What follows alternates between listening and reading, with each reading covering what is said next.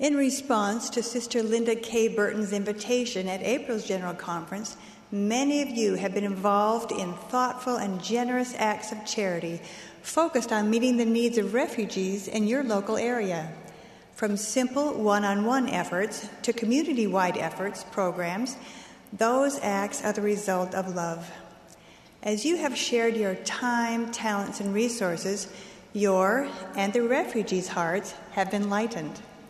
The building of hope and faith and even greater love between receiver and giver are inevitable results of true charity. The prophet Moroni tells us that charity is an essential characteristic of those who will live with Heavenly Father in the celestial kingdom.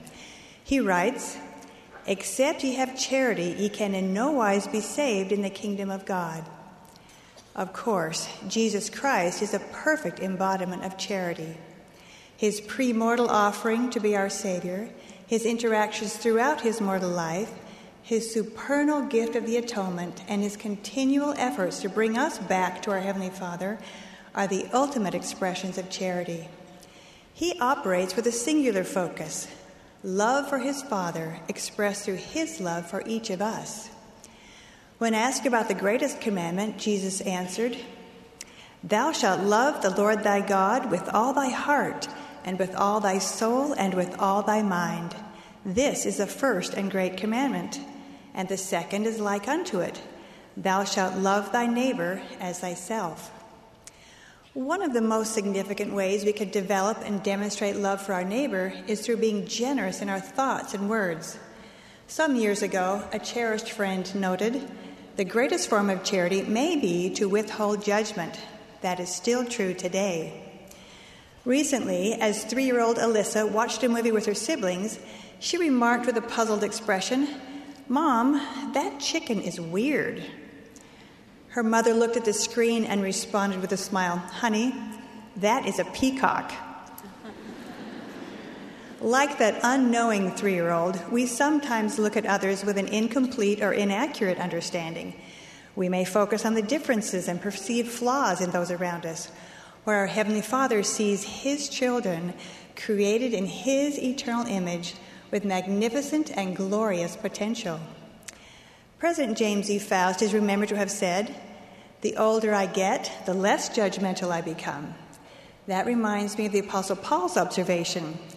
When I was a child, I spake as a child, I understood as a child, I thought as a child, but when I became older, I put away childish things. For now we see through a glass darkly, but then face to face. Now I know in part but then shall I know, even as also I am known. When we see our own imperfections more clearly, we are less inclined to view others through a glass darkly. We want to use the light of the gospel to see others as the Savior does, with compassion, hope, and charity.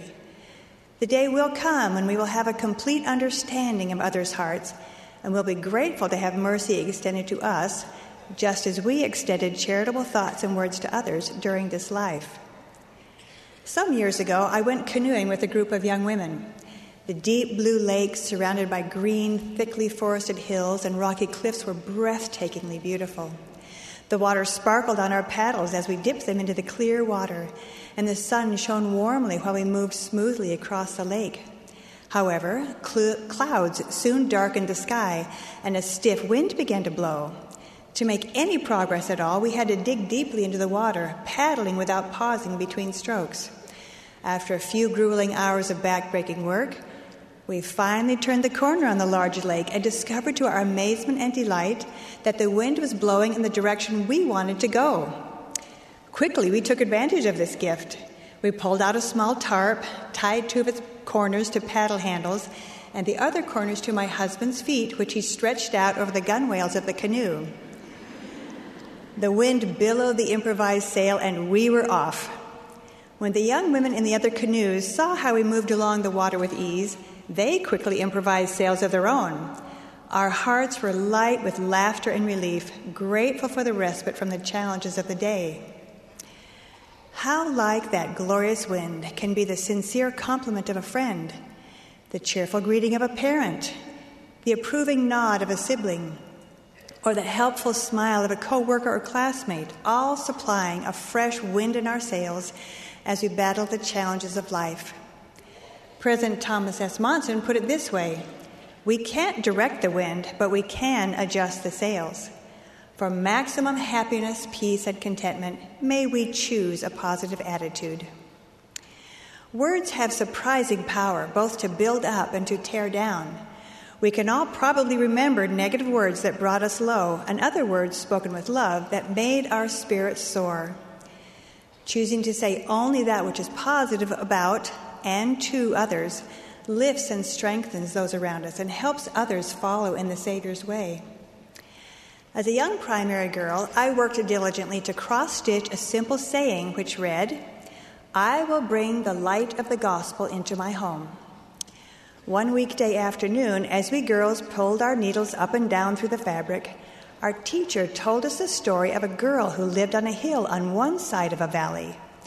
Each late afternoon, she noticed on the hill on the opposite side of the valley a house that had shining golden windows. Her own home was small and somewhat shabby, and the girl dreamed of living in that beautiful house with windows of gold. One day, the girl was given permission to ride her bike across the valley. She eagerly rode until she reached the house with the golden windows that she had admired for so long. But when she dismounted from her bike, she saw that the house was abandoned and dilapidated, with tall weeds in the yard and windows that were plain and dirty. Sadly, the girl turned her face toward home. To her surprise, she saw a house with shining golden windows on the hill across the valley and soon realized it was her very own home. Sometimes, like this young girl, we look at what others might have or be and feel we are less in comparison. We become focused on the Pinterest or Instagram versions of life, or caught up in our schools or workplaces' preoccupation with competition. However, when we take a moment to count our many blessings, we see with a truer perspective and recognize the goodness of God to all of His children. Whether we are 8 or 108, we can bring the light of the gospel into our own environment, be it a high rise apartment in Manhattan, a stilt house in Malaysia, or a yurt in Mongolia. We can determine to look for the good in others and in the circumstances around us. Young and not so young women everywhere can demonstrate charity as they choose to use words that build confidence and faith in others. Elder Jeffrey R. Holland told of a young man who was the brunt of his peers' teasing during his school years. Some years later, he moved away, joined the military, received an education, and became active in the church. This period of his life was marked with wonderfully successful experiences. After several years, he returned to his hometown. However, the people refused to acknowledge his growth and improvement. To them, he was still just old so and so, and they treated him that way. Eventually, this good man faded away to a shadow of his former successful self without being able to use his marvelously developed talents to bless those who derided and rejected him once again. What a loss, both for him and the community. The Apostle Peter taught, Above all things, have fervent charity among yourselves, for charity shall cover the multitude of sins. Fervent charity, meaning wholehearted, is demonstrated by forgetting the mistakes and stumblings of another rather than harboring grudges or reminding ourselves and others of imperfections in the past. Our obligation and privilege is to embrace improvement in everyone as we strive to become more like our Savior, Jesus Christ. What a thrill it is to see light in the eyes of someone who has come to understand the atonement of Jesus Christ and is making real changes in his or her life. Missionaries who have experienced the joy of seeing a convert enter the waters of baptism and then enter the doors of the temple are witnesses of the blessing of allowing and encouraging others to change.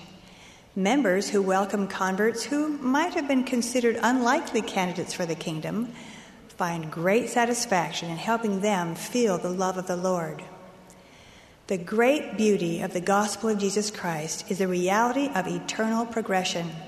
We are not only allowed to change for the better, but encouraged and even commanded to continue in the pursuit of improvement and ultimately perfection. President Thomas S. Monson counseled In a hundred small ways, all of you wear the mantle of charity. Rather than being judgmental or critical of one another, may we have the pure love of Christ for our fellow travelers in this journey through life.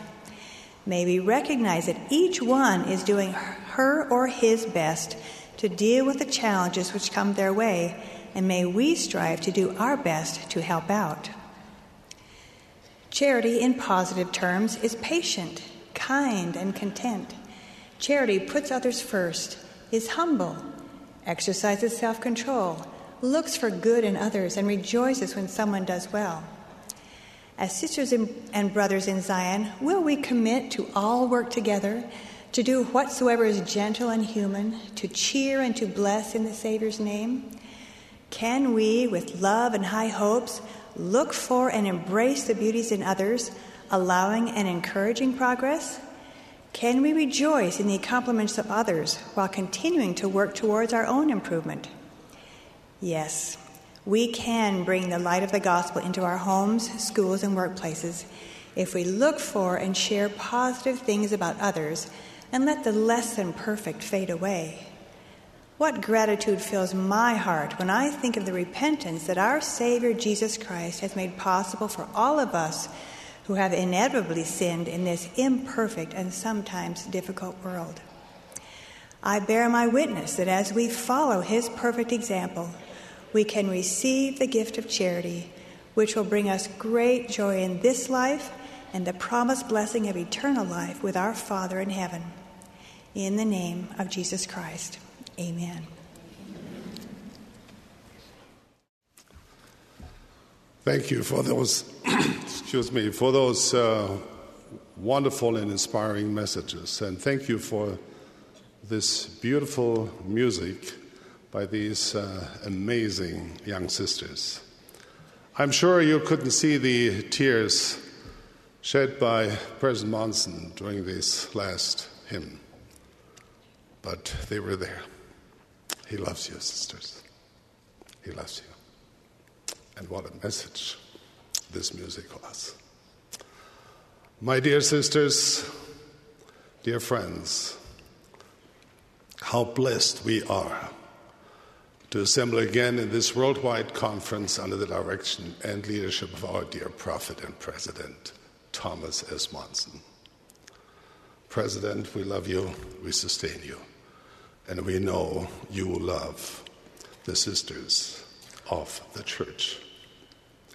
I love attending this wonderful session of General Conference devoted to the sisters of the church.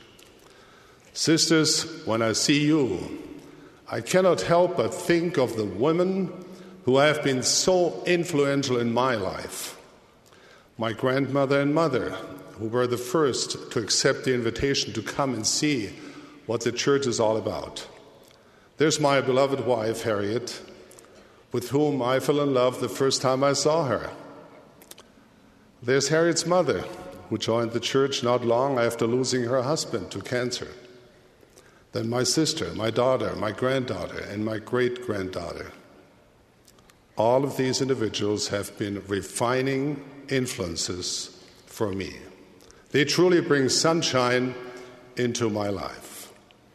They inspire me to become a better man and a more sensitive church leader. How different my life would be without them. Perhaps what humbles me most is to know that the same influence is replicated millions of times throughout the church through the abilities, talents, intelligence, and testimony of women of faith like you.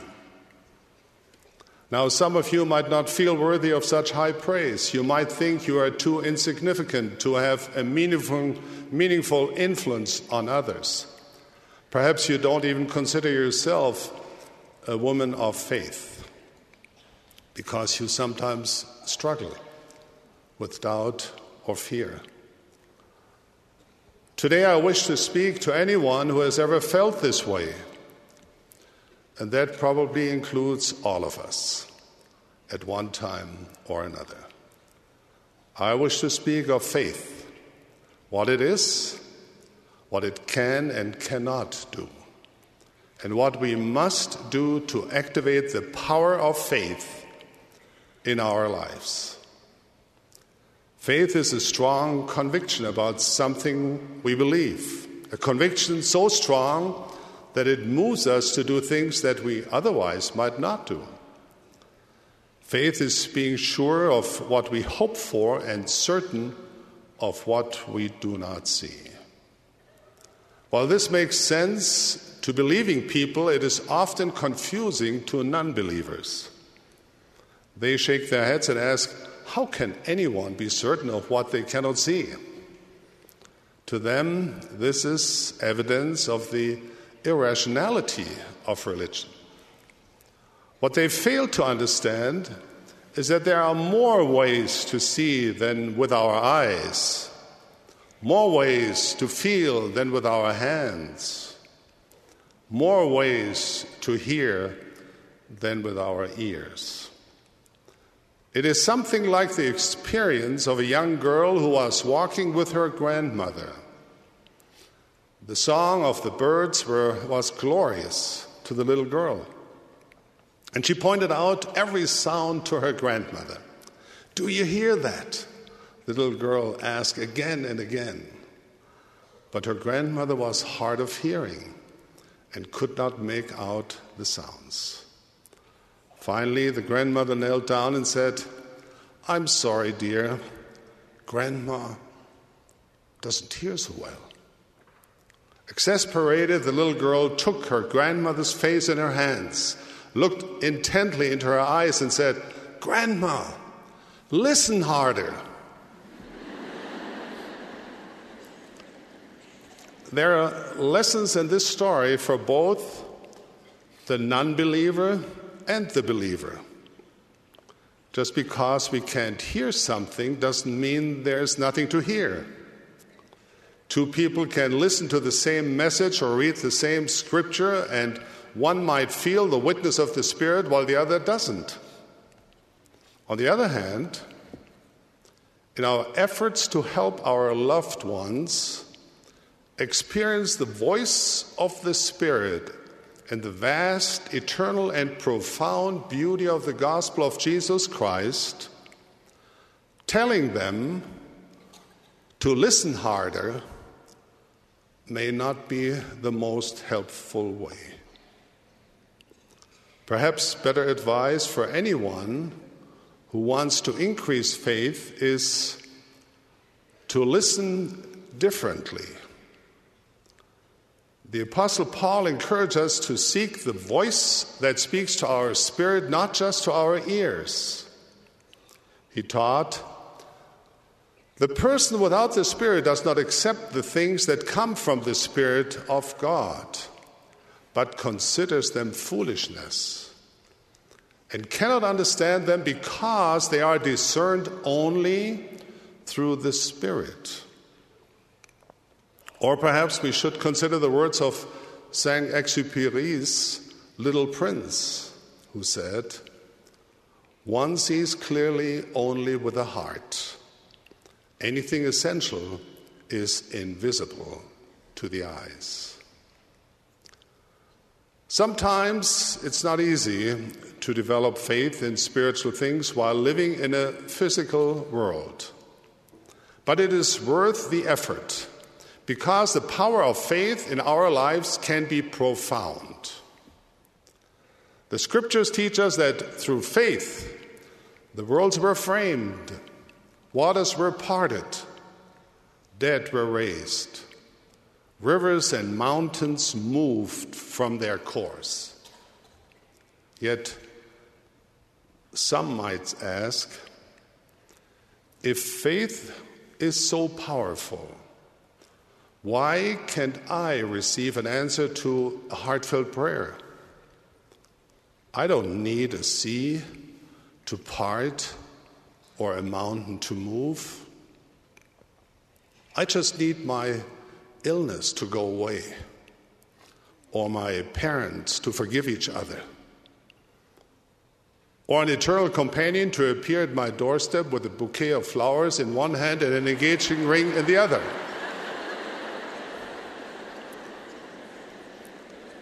Why can my faith accomplish that? Faith is powerful, and often it does result in miracles. But no matter how much faith we have, there are two things faith cannot do. For one, it cannot violate another person's agency. One woman prayed for years that her wayward daughter would return to the fold of Christ and felt discouraged that her prayers had seemingly gone unanswered. This was especially painful when she heard stories of other prodigal children who had repented of their ways. The problem was not a lack of prayers or a shortage of faith. She only needed to understand that, as painful as it might be for our Father in heaven, He will not force anyone to choose the path of righteousness. God did not force His own children to follow Him in the premortal world, how much less will He force us now as we journey through this mortal life? God will invite, persuade. God will reach out tirelessly with love and inspiration and encouragement. But God will never compel. That would undermine His great plan for our eternal growth. The second thing faith cannot do is force our will upon God. We cannot force God to comply with our desires.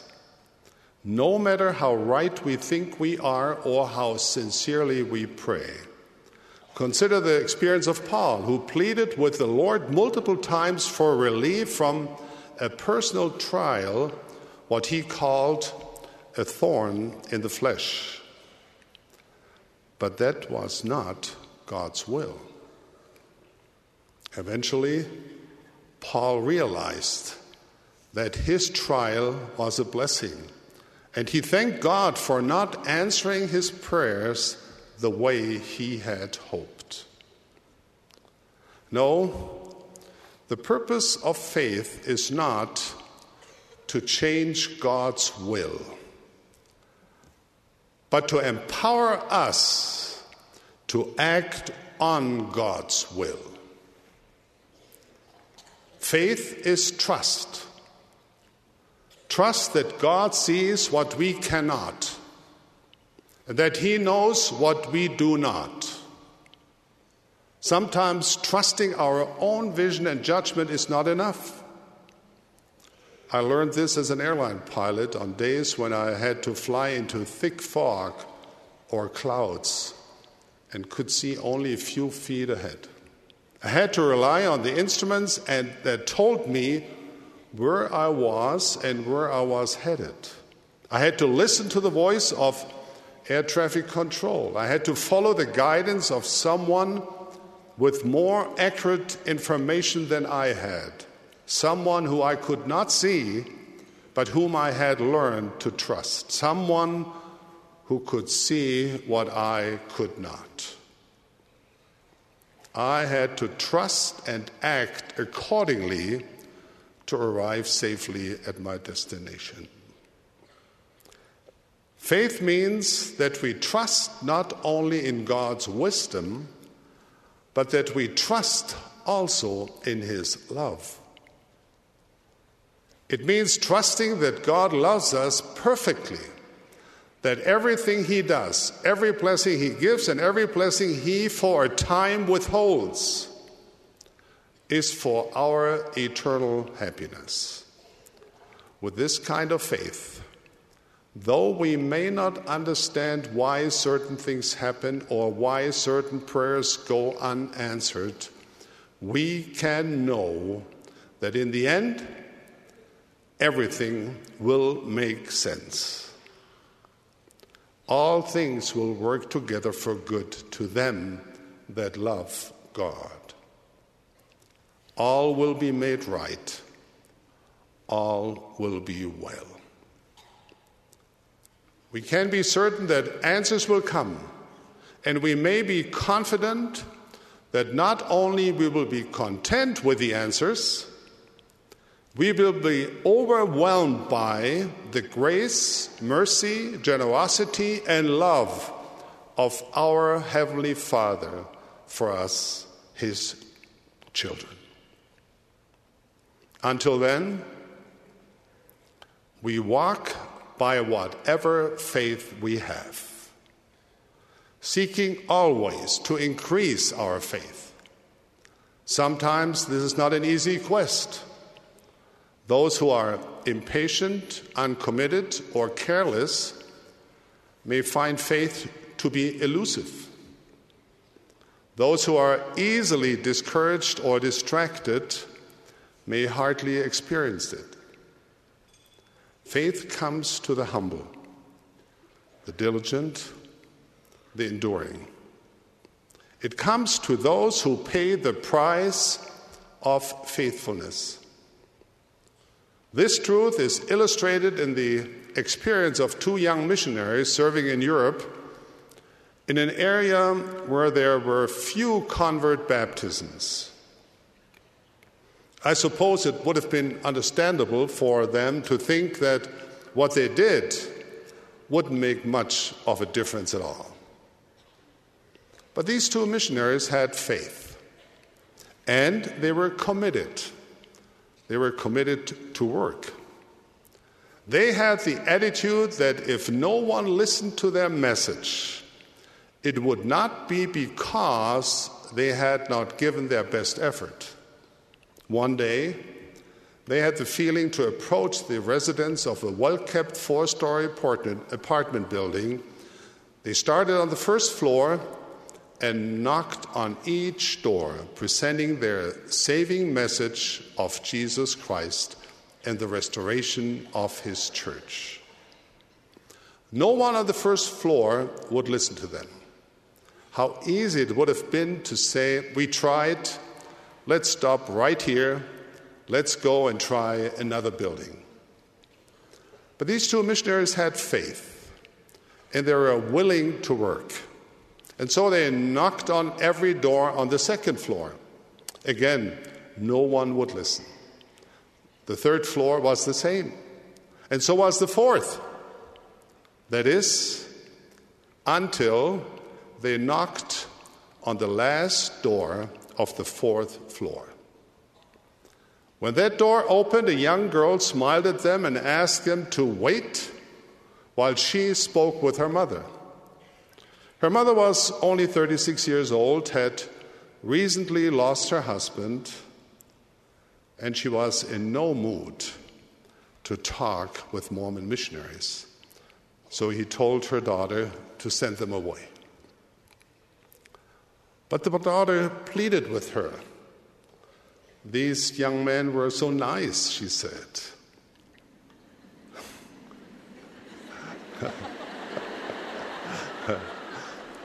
and it would only take a few minutes. So, reluctantly, the mother agreed. The missionaries delivered their message and handed a book to the mother to read the Book of Mormon. After they left, the mother decided she would at least read a few pages. Well, she finished the entire book within a few days. Not long after, this wonderful single parent family entered the waters of baptism. When the small family attended their local branch in Frankfurt, Germany, a young deacon noticed the beauty of one of the daughters and thought to himself, These missionaries are doing a great job. well, that young deacon's name was Dieter Uchtdorf. and the charming young woman, the one who had pleaded with her mother to listen to the missionaries, has the beautiful name of Harriet. She is loved by all who meet her as she accompanies me in my travels. She has blessed the lives of many people through her love for the gospel and her sparkling personality. She truly is the sunshine of my life. How often have I lifted my heart in gratitude for the two missionaries who did not stop at the first floor? How often my heart reaches out in appreciation for their faith and work. How often have I given thanks that they kept going, even to the fourth floor, last door? In our search for enduring faith, in our quest to connect with God and His purposes, let us remember the Lord's promise Knock, and it shall be opened unto you. Will we give up after knocking on a door or two, a floor or two? Or will we keep seeking until we have reached the fourth floor, last door? God rewards those who earnestly seek Him. But that reward is not usually behind the first door. So we need to keep knocking. Sisters, don't give up. Seek God with all your heart. Exercise faith. Walk in righteousness.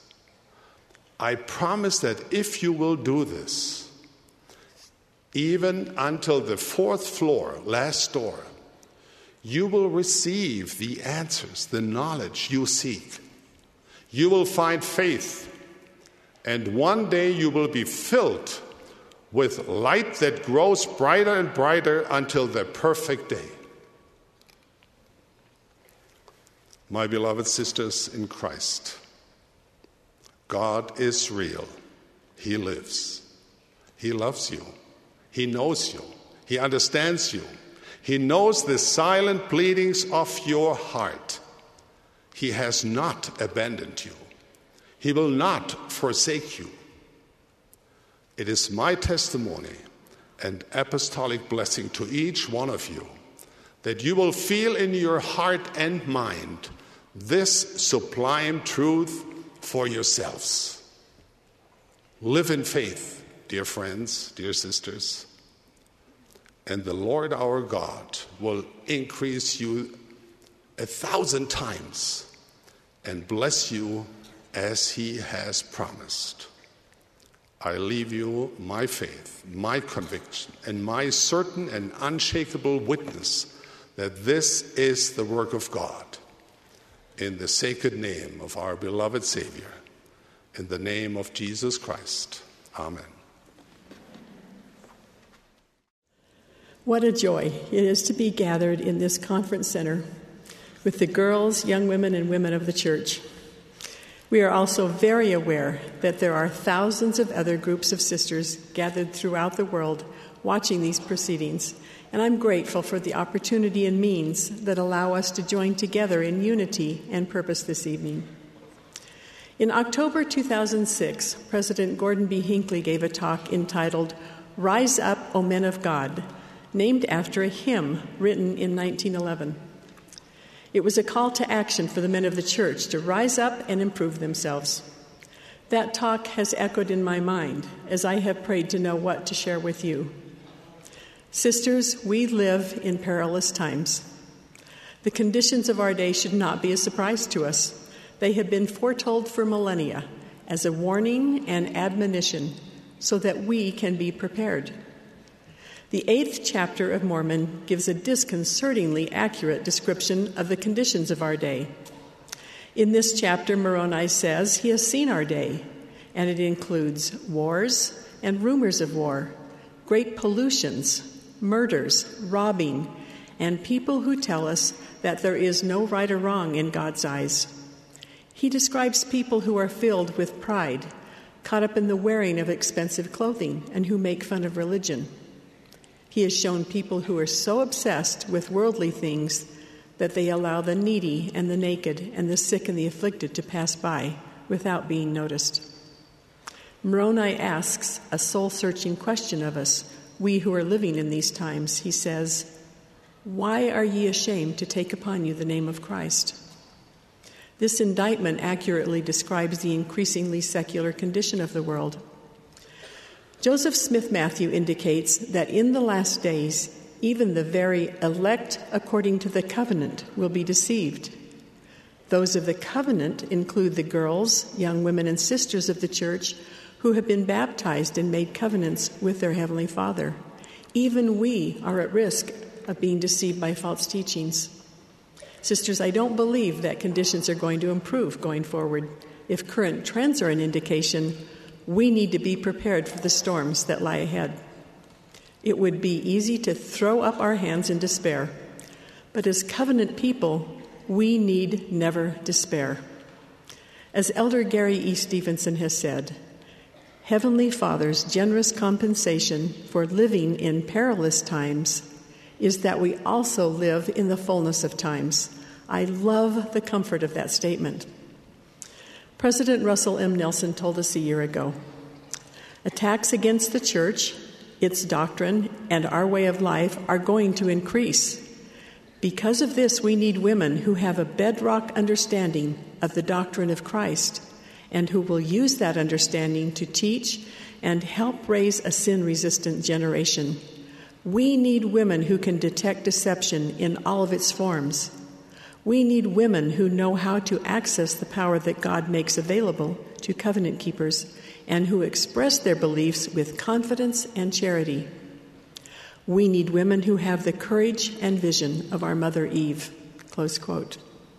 This message reassures me that despite the conditions of our day, we have many reasons to rejoice and be optimistic. I believe with all of my heart that we sisters do have the innate strength and faith that will allow us to meet the challenges of living in these last days. Sister Sheri Dew has written, I believe that the moment we learn to unleash the full influence of converted, covenant keeping women, the kingdom of God will change overnight.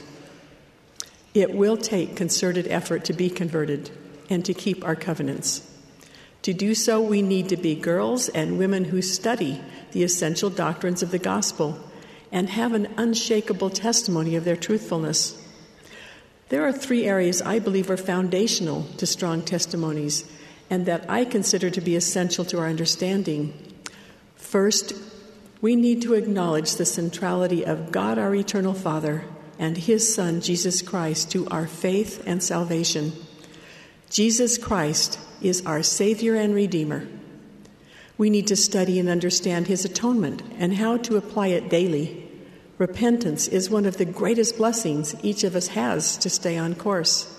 We need to see Jesus Christ as our primary role model and the example of who we need to become.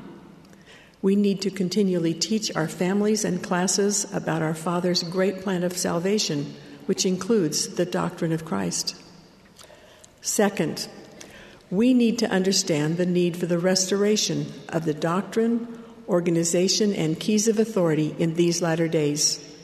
We need to have a witness that the prophet Joseph Smith was divinely chosen and appointed by the Lord to bring about this restoration, and recognize that he organized the women of the church after the organization that existed in Christ Church anciently. And third, we need to study and understand temple ordinances and covenants. The temple holds a place at the very center of our most sacred beliefs, and the Lord asks that we attend, ponder, study, and find personal meaning and application individually. We will come to understand that through the ordinances of the temple, the power of godliness is manifest in our lives, and that because of temple ordinances, we can be armed with God's power, and His name will be upon us, His glory round about us, and His angels have charge over us. I wonder if we are fully drawing upon the power of those promises. Sisters, even the very youngest in this audience can rise up in faith and play a significant role in building the kingdom of God. Children begin gaining their own testimonies by reading or listening to the scriptures, praying daily, and partaking of the sacrament in a meaningful way. All children and young women can encourage family home evenings and be full participants. You can be the first one on your knees as your family gathers for family prayer. Even if your homes are less than ideal, your personal examples of faithful gospel living can influence the lives of your family and friends. Young women of the church need to see themselves as essential participants in the priesthood directed work of salvation and not just as onlookers and supporters. You hold callings and are set apart by those holding priesthood keys to function as leaders with power and authority in this work. As you magnify your callings in class presidencies and prepare spiritually, counsel together, reach out to minister to your class members, and teach one another the gospel, you are taking your place in this work, and both you and your peers will be blessed. All women need to see themselves as essential participants in the work of the priesthood. Women in this church are presidents, counselors, teachers, members of councils, sisters, and mothers, and the kingdom of God cannot function unless we rise up and fulfill our duties with faith. Sometimes we just need to have a greater vision of what is possible. I recently met a sister in Mexico who understands what it means to magnify her calling with faith. Marfisa Maldonado was called to teach a youth Sunday school class three years ago. She had seven students attending when she was called, but she now has 20 who attend regularly. I asked her in amazement what she had done to bring about such an increase in numbers. She modestly said, Oh, it wasn't just me. All the class members helped. Together they saw the names of the less actives on the roll and began to go out together and invite them to come back to church. They have also had a baptism because of their efforts. Sister Maldonado set up a social media site just for her class members called I Am a Child of God and she posts inspirational thoughts and scriptures several times a week. She regularly texts her students with assignments and encouragement. She feels it is important to communicate in the ways they best relate to, and it is working. She told me simply, I love my students. I could feel that love as she told me of their efforts, and her example reminded me of what one person of faith and action can accomplish in this work with the help of the Lord. Our youth are being exposed to difficult questions on a daily basis, and many of us have loved ones who are struggling to find answers. The good news is there are answers to the questions being asked. Listen to the recent messages from our leaders. We are being urged to study and understand our Heavenly Father's plan of happiness. We have been reminded of the principles in the family proclamation. We are encouraged to teach and use these resources as the measuring sticks to keep us on the straight and narrow path. About a year ago, I visited with a mother of young children who decided to take a proactive approach to inoculating her children against the many negative influences they were being exposed to online and at school. She chooses a topic each week, often one that has generated a lot of discussion online and she initiates meaningful discussions during the week when her children can ask questions and can, she can make sure they're getting a balanced and fair perspective on the often difficult issues. She is making her home a safe place to raise questions and have meaningful gospel instruction. I worry that we live in such an atmosphere of avoiding offense that we sometimes altogether avoid teaching correct principles. We fail to teach our young women that preparing to be a mother is of utmost importance because we don't want to offend those who aren't married, those who can't have children, or to be seen as stifling future choices. On the other hand, we may also fail to emphasize the importance of education because we don't want to send the message that it is more important than marriage. We avoid declaring that our Heavenly Father defines marriage as being between a man and a woman because we don't want to offend those who experience same sex attraction. And we may find it uncomfortable to discuss gender issues or healthy sexuality. Certainly, sisters, we need to use sensitivity, but let us also use our common sense and our understanding of the plan of salvation to be bold and straightforward when it comes to teaching our children and youth the essential gospel principles they must understand to navigate the world in which they live. If we don't teach our children and youth true doctrine and teach it clearly, the world will teach them Satan's lies. I love the gospel of Jesus Christ. I am eternally grateful for the direction, power, and daily help I receive as a covenant daughter of God. I testify that the Lord has blessed us as women who live in these perilous times with all of the power, gifts, and strength that are needed in order to prepare the world for the second coming of the Lord Jesus Christ. I pray that we may all see our true potential to rise up to become the women of faith and courage our Father in heaven needs us to be. In the name of Jesus Christ, amen. One of the most rewarding opportunities is to travel from my, and learn from my sisters throughout the world. There's nothing like being arm in arm, face to face, and heart to heart with you. During one such experience, a Relief Society leader asked, Is there something specific that women should focus on? I answered yes, as President Russell M. Nelson's talk, A Plea to My Sisters, entered my mind. President Nelson taught, We need women who have a bedrock understanding of the doctrine of Christ. Nephi described the doctrine of Christ this way For the gate by which he should enter is repentance, and baptism by water, and then cometh the remission of your sins by fire and by the Holy Ghost. And now I would ask if all is done, behold, I say unto you, Nay.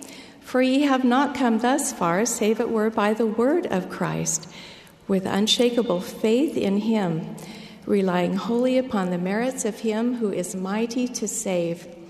Wherefore, ye must press forward with a steadfastness in Christ, having a perfect brightness of hope and a love of God and of all men. Wherefore, if ye shall press forward, feasting upon the word of Christ, and endure to the end, behold, thus saith the Father, ye shall have eternal life. This is the way and there is none other way nor name given under heaven whereby man can be saved in the kingdom of God. And now behold, this is the doctrine of Christ. Why do we need a bedrock understanding of these principles? I often meet Latter day Saint women who are desperate for help, yet they do not turn to the one who can provide everlasting help. Too often they seek for understanding, searching the great and spacious building. As we increase our understanding of the doctrine of Christ, we soon discover that we are developing a deeper understanding of the great plan of happiness. We also recognize that our Savior, Jesus Christ, is at the very heart of the plan. When we learn how to apply the doctrine of Christ to our individual circumstances, our love for our Savior grows, and we recognize that regardless of perceived differences, all of us are in need of the same infinite atonement. We realize that He is our foundation, the rock of our Redeemer, a sure foundation whereon, if we build, we cannot fall. How can this doctrine bless us as we seek peace and understanding and strive to enter joyfully in our unique mortal journeys.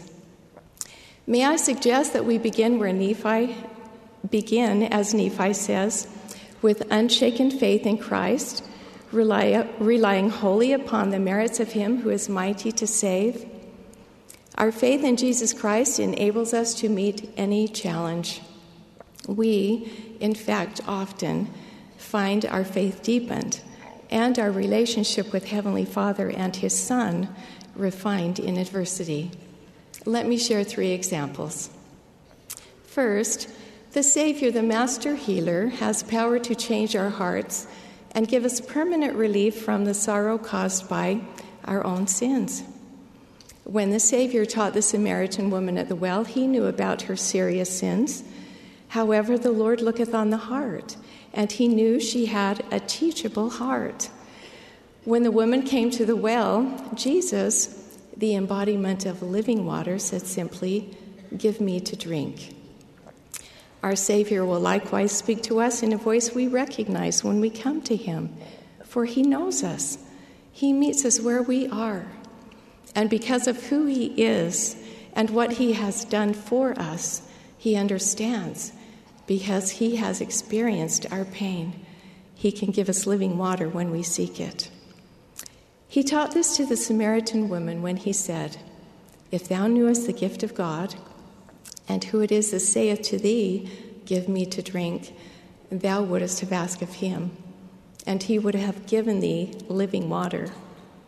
Finally, understanding, the woman responded in faith and asked, Sir, give me this water that I thirst not. After the Samaritan woman had this experience with the Savior, she left her water pot and went her way into the city and saith to the men, Come, See a man which told me all things I ever did. Is not this the Christ? She had received a witness. She had begun to partake of the living water, and she desired to witness of his divinity to others. When we come to him with humble and teachable hearts, even if our hearts are heavy with mistakes, sins, and transgressions, he can change us, for he is mighty to save. And with hearts changed, we can, like the Samaritan woman, go into our own cities, our homes, schools, and workplaces to witness of Him. Second, the Master Healer can comfort and strengthen us when we experience pain because of the unrighteous actions of others. I have had many conversations with women weighed down under heavy burdens. Their covenant path from the temple has become a difficult journey of healing.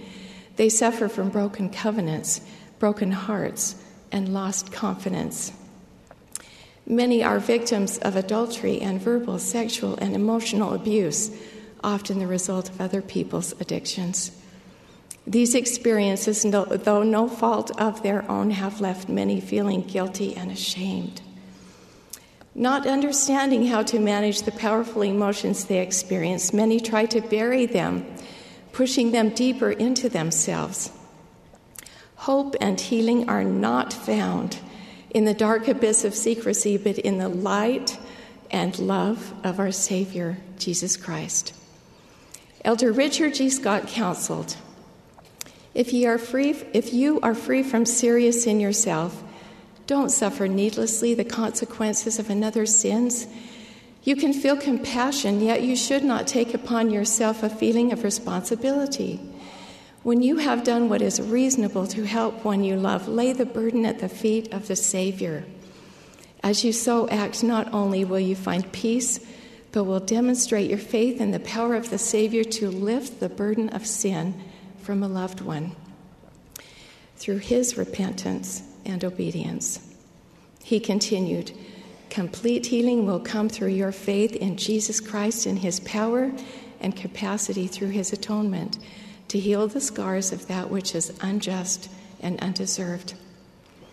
If you find yourself in this situation, sisters, healing may be a long process. It will require that you prayerfully seek guidance and appropriate help, including counseling with properly ordained priesthood holders. As you learn to communicate openly set appropriate boundaries, and perhaps seek some professional counseling. Maintaining spiritual health throughout the process is vital.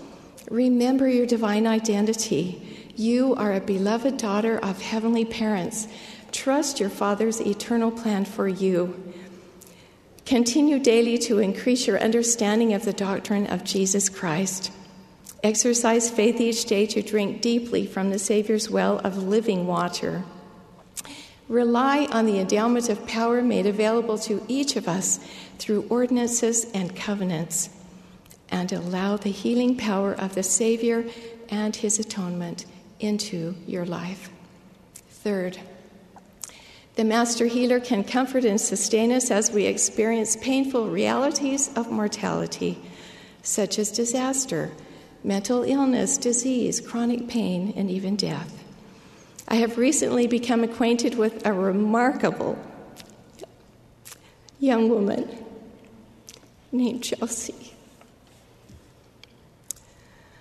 Josie suffers from bipolar disorder Here's just a little of her journey toward healing as she shared it with me. And I quote The worst of the darkness occurred, occurs in what my family and I have deemed floor days.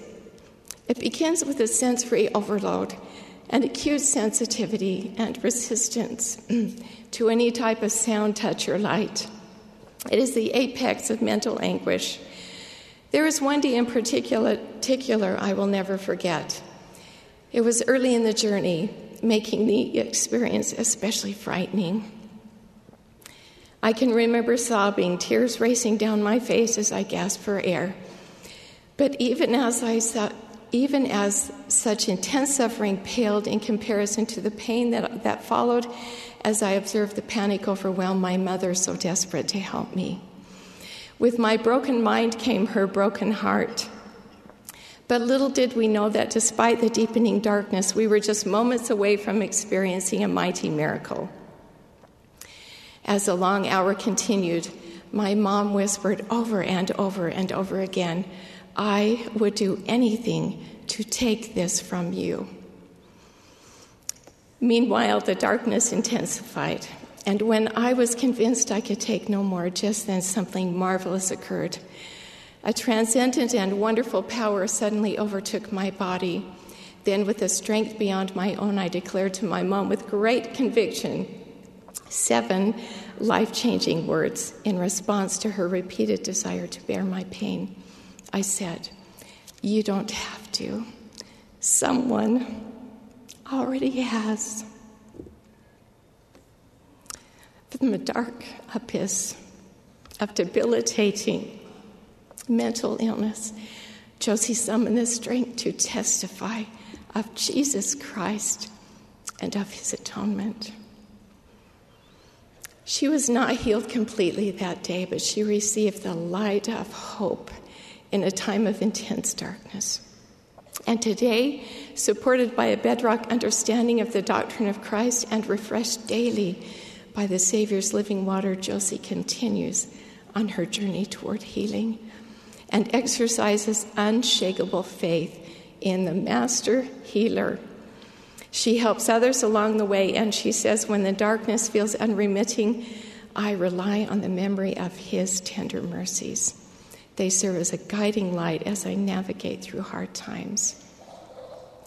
Sisters, I testify that you don't have to continue to carry the burden of sorrow caused by sin alone. You don't have to carry the pain caused by the unrighteous actions of others alone. You don't have to experience the painful realities of mortality alone. He pleads, Will ye not now return unto me and repent of your sins and be converted that I may heal you? If ye will come unto me, ye shall have eternal life. Behold, mine arm of mercy is extended toward you and whosoever will come will I receive. He would do anything to take this from you. In fact, He already has. In the name of Jesus Christ, the Master Healer, amen.